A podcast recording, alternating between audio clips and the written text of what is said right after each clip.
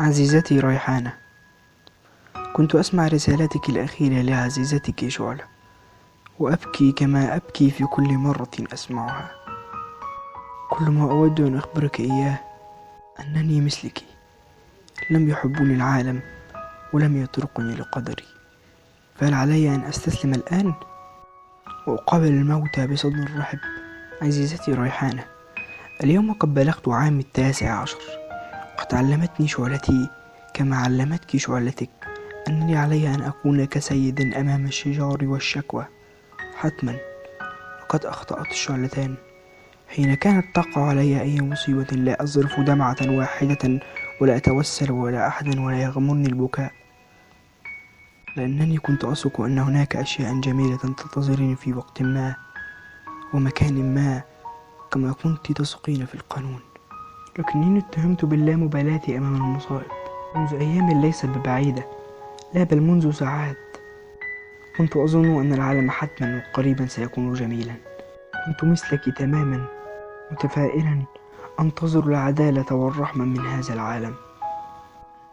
لكن العالم لم يلتفت إلى نعومة إحساسي. ورقة قلبي الذي لا يتحمل كل هذا الأسى والظلم.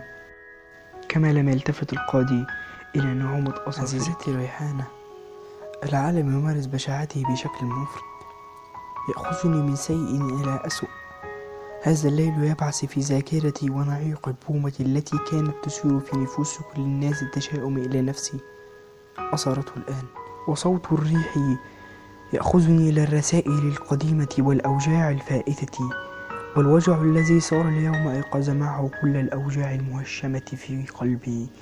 أشعر كأن كل هذا العالم يجلس فوق صدري وأحاول ألقي به إلى الأرض لكنه لا يلقى.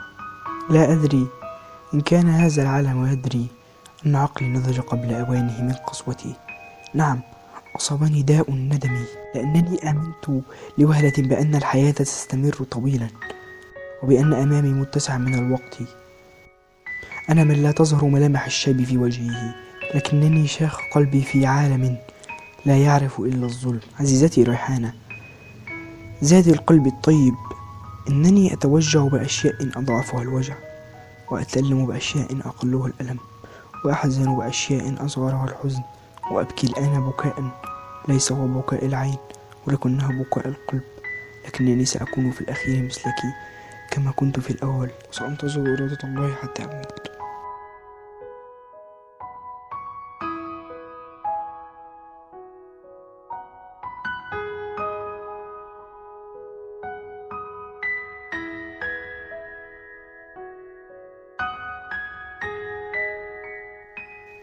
إنها ليست الرسالة الأخيرة لأسامة الزبيدي.